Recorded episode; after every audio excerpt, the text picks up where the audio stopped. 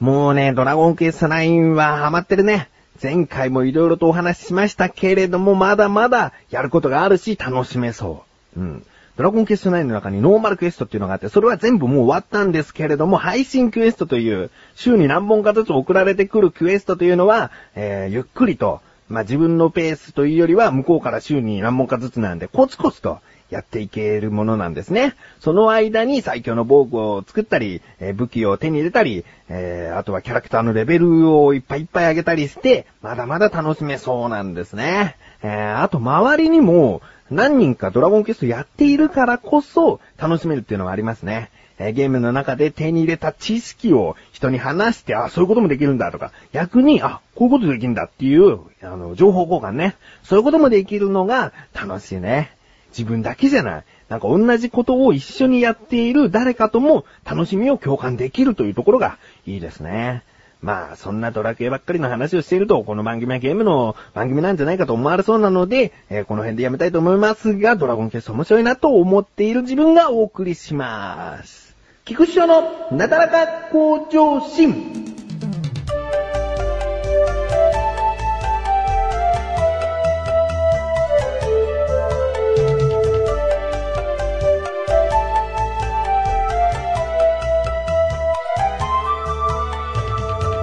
もう8月も終わりということで、これから暑さもどんどんどんどん和らいでいくのかなと思うんですけれども、まだ、そりゃね、汗もかく、うん、暑い日々が続いておったりします。だけどもうそんな時っていうのは、やっぱりお風呂がね、その仕事帰りとかにお風呂とか入るのがさっぱりして気持ちいいですよね。えー、自分には子供がいるので、今はもうその息子と一緒に入るのが習慣なんですけれども、うん、どうですかね。お風呂好きの人っていうのは、ゆったり湯船に浸かって、自分自身の時間を作るっていうのが、えー、好きな方が多いと思うんですね。お風呂好きの中では。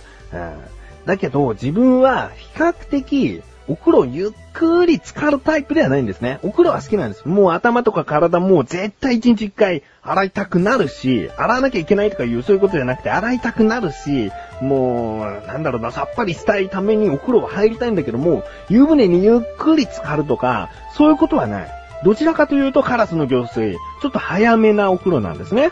うん。だから、息子をお風呂に入れるというのは別に苦じゃないんですね。自分自身の時間がないなとかそういうことじゃなくて、息子と一緒に、ちょっともう体温まってきたなと思ったら一緒に出ると。うん、そういう感じですね。だから別にいいんですけれども、その息子とお風呂に入ってて思うことが、お風呂のルールって重要だよなっていうことですね。何かっていうと、今後息子が、えー、自分一人でお風呂入れるようになってったり、まあ、その前に一緒にお風呂入るんだけども、体洗うのは自分でやりなとか、そういう風にどんどんどんどん、えー、お風呂場で独り立ちしていくわけなんですね。えー、その時に、こういう順番で、えー、お風呂というものは入るんだよとか、なんか、きちんと教えなきゃいけないことがあるような気がするんです。うん。それの実践というのは、例えば銭湯に行ったり、例えば修学旅行でみんなと一緒にお風呂入る機会があったり、そういう時に、お前そんなお風呂の入り方してるのかよと、周りに言われてしまわないように、きちんとした順番、最低限の順番っていうのがあると思うんですよね。それを教えておかないと、息子が恥をかいてしまう。まあ、息子の恥は親の恥なんで、えー、親の自分が恥をかいてしまう。うん。で、お風呂のルールってどうですかね？絶対これが正解だよっていうのを知ってますか？うん。自分が教わったのは、教わったのはというか体で覚えていたのは、えー、まず、裸でお風呂に入りますよね。湯船ではなくお風呂のスペースの中に入りますよね。で、その、湯船のお湯から体に2、3度かけて、で、お尻と前の股間を洗う。そしたら湯船に入ってもいいっていう感じだったんです。うん。で、湯船に入っで、出たら、体を洗う、頭を洗う。まあ、頭と体の順番は別にいいのかな頭洗って体洗うっていうのは別にいいと思う。うん。で、それで体と頭を洗い終わった後に、もう一度湯船に入って、自分の好きなだけ温まって出ていくという。これが小さい頃に教えられたというか、身についたお風呂の入り方だったんですね。うん。だけど、銭湯とか行くと、もう結構体とか頭はもう先に湯船なんかに浸かる前に、全部きれいに洗ってから湯船入るのかなうん。これがなんか一番正しいような気がする。確かにお湯を体2、3度かけて、お尻とその前の股間のあたりを洗ったからって、汚れは絶対落ちてないと思うんですよね。うんだけど、そういう風に小さい頃、家のお風呂だから、家族のお湯だからっていうので、そういう風に大丈夫だったのかもしれないけども、銭湯行ったらこうなんだよっていうことを、きちんと教えなきゃいけないのであれば、家の中でももうそういう風にしておけばいいと思うんですよね。あとはまあ、タオルを湯船の中に入れちゃいけないっていうのは、まあ、なんだろうな、何かをきっかけに誰かに注意された時に身についたような気がしますね。家では結構タオルでテレトルボールとか作って遊んでお風呂入ってたんで、そのタオルを中に入れたら汚いんだっていうことは、思ってなかったんですよね。まあ、これは本当に小さい頃に気づいたことですよ。小学校、高学年、中学年あたりの時に、あ、そういうもんなんだなと思ったんです。うん。だから、まあ、そんないちいち銭湯ではこう、家ではこうっていうよりも、家でもこう、銭湯でもこうっていうことを教えた方がいいのかなっていうのがちょっと思ってましたね。うん。それで、まあ、ちょっと話はずれますけれども、自分がお風呂から出た後っていうのはもうさっぱりしてるよね。やっぱり汗流して、えー、体も頭も綺麗になって、さっぱりですよ。さっぱりして、カフカのバスタオルで体を拭く。ね。体を拭くっていうことを自分はお風呂がもう早いっていうのもありますけども、体を拭くのが雑だったりするんです。で、その脱衣所のあたりがビチャビチャになって、ちょっと前は、え母親に、今は、え神さんに怒られたりする時があるんです。ビチャビチャになっちゃって、つって。だけどある日、体をきちんと、もう注意されないように完璧に拭いて出てってやろうと思って、えーその脱衣所の手前でね、こうちゃんと体を拭いて、えービチャビチャにならないように出てったんですね。うん。そしたら、背中がびしょびしょだよっていうのうん。で、背中がびしょびしょだよ。いや、拭いたし。ちゃんと足元びしょびしょにならないように、頭から、その背中、腕、えーお腹周り、足、もう全部綺麗に拭き取ったつもりが背中びしょびしょだよ。ちゃんと拭いて出てきてよ。っていう風に言われた時に分かったんですよね。これ、これは、分かる人は分かるんだと思う。うん、分かる人は分かることを言いますよ。これは汗なんです。うん。これね、あの、滑腹のいい人っつうのはね、あったかいお風呂から出てきて、体拭く作業で汗かいちゃうんです。ね。じゃあお風呂入って意味ないじゃないかって思うでしょ？しょうがないでしょ汗かいちゃうんだよ。楽しくトークとは、楽しむポッドキャスト番組である。一つのことを二人で語る。楽しく語る。語る、語る、語、ガタ。メガネたまーにと、マッシュルがお送りする楽しくトーク。リンクページから行けます。ぜひ聞いてね。ガタ。はい、ということで、お風呂から出てきたのに、すぐに汗をかいちゃう自分なんですけれども、今回はメールが届きました。それではコーナーに参りましょう。自力80%。このコーナーでは日常にある様々な疑問や質問に対して自分で調べ自分で解決していくコーナーでもあり、リスナーの方からのご相談やお悩み解決していくというコーナーです。えー、今回はメール初めていただきましたね。ラジオネームタイさんですね。カタカナでタイですね。タイさん。えー、本文。タイです。早速ですが、質問です。おい。えー家の近くにとあるラーメン屋がありまして、いつも出前を取ったりしています。うん。そこのお店の名前なんですが、〇〇県なんです。そこで気になったのですが、なぜラーメン屋の名前イコール〇〇県という名前のお店が多い、かっこ印象があるのでしょうか調べてください。ということですね。確かに多いですね、〇〇県。車辺に、えー関数字の線みたいな字を、えー作りに加えた感じですね。えー確かに多い。あ、追伸がありますね。追伸。そこのラーメン屋の出前担当の人がバイクで事故を起こしました。あー、すげえ追伸だね。タイさん。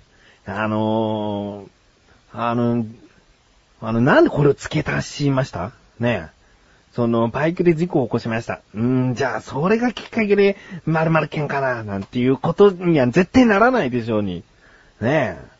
えー、もうすげえ追伸ですね。えー、その出前の人がバイクで事故を起こしたということは、いつも出前を取ってるタイさんは、えー、困ったね。困ったな。えー、と思うよ。うん。まあ、今回の疑問はね、なぜバイクで事故を起こしたかということではないので、えー、そんな疑問はちょっと解決できそうもないので、えー、本題に行きたいと思います。今回の疑問。なぜラーメン屋の名前には〇〇県という名前が多いの？ですね。調べてきました。ここからが答え。ラーメン屋の店名に〇〇県が多い理由。一説によりますと、ラーメン屋の1号店が浅草の来来軒というお店でした。その後、次々と開店するラーメン屋に名前を参考にされ続け、〇〇県というのが増えていったと言います。うん。そして今ではラーメン屋イコール〇〇県という店名にするのが当たり前のようになってきているそうです。うん。そしてなぜね、浅草は来来県という、その文字の剣を使ったのかというと、その剣は野号なんですね。野号というのは一家や一門の特徴をもとに家に付けられる称号のことですね。えー、そういったものを付けている。例えば長浜ラーメンなんかで言うと、〇〇商店っていうのが多いみたいですね。ラーメン屋なんだけれども、〇〇商店とか、そういう風に場所によっても何々屋っていうのは、これをつけてるのが多いなっていう発見があるかもしれませんね。そういった感じで、えー、ラーメン屋っていうのは浅草の来来店が、えー、最初っぽいですね。そっから広がっていった屋号ですね。うん。まあ、こういった感じでね、えー、ラーメン屋は〇〇県。確かに自分の近くでもありましたね、〇〇県っていうのラーメン屋がね。えー、横浜はね、でもね、〇〇屋っていうのが多いですね。それはまた屋号とはちょっと違って、その家系ラーメンの、そのなんか、縦社会っぽいものがあるらしいですよ。なんか、総本山っていうのがあって、そっから、えー、のれん分け的なことをして、えー、〇〇屋っていうのが多いみたいですね。うん。まあ、こういった感じで、初めてメールをいただきました、タイさん。うん。ラーメン屋の疑問解決しましたか？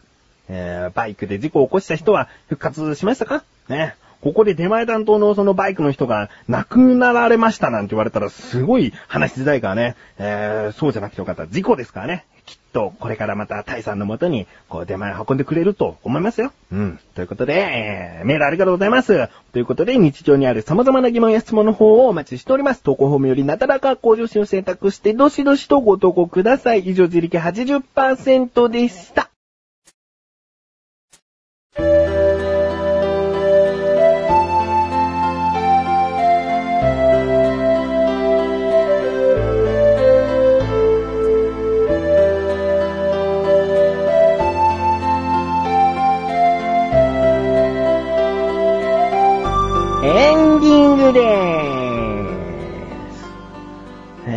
この前ね嫁の茶碗が欠けちゃったっつって、じゃあお揃いというか色違いでもいいから似たような形の茶碗をまた買おうかっつってホームセンター行ったんですね。そしたら、まあいい感じの大きさがちょっと違うんだけども、えー、作り方は同じのお揃いの茶碗があったんでこれにしようかっつって、うん、いいね。この小さいのはそっち似合いそうだし、この大きいのはすごいご飯入っていいよっつって、えー、買おうと思ったんですけれども、神さんの方は茶碗ってちゃんと名前が書いてあったんですけれども、自分が選びそうになったところは丼って書いてありましたね。うん、まあ、まあ、結局自分は丼がちょうどいいんですよ。なんか、これがいいなって納得した時に丼って書いてあった時の落ち込みね、ちょっとなんか寂しくなったね。人と違うのかなっていうのが、これは寂しい。よくなんか人と違うのが嬉しい時もあるけども、これは寂しい感じがしましたね。えー、あと、マシュルという男と海に行ってきました。うん、まあ、今年最初で最後の海だったかもしれない。うん、だからね、思い出をたくさん作ろうと思っていたんだけど、えー、一番印象に残ってる思い出は、特にないね。うーん、まあ、海ではしゃいだわけでもないし、海を見てただけだから、特にない。見に行ったねぐらいを、来年の今頃を話せるかな。えー、面白くないから話さないよな。うん、ということで、なだらか向上心は毎週水曜日更新です。それではまた次回、お相手は菊池翔でした。メガネたまーにでもあるよ。あなんか今日は声が出ないな。一日あんまり喋ってなかったから、えー、声が出ないのかもしれないな。次回はもっと張った声で、大きな声で元気よく喋っていきたいなと思います。お疲れ様です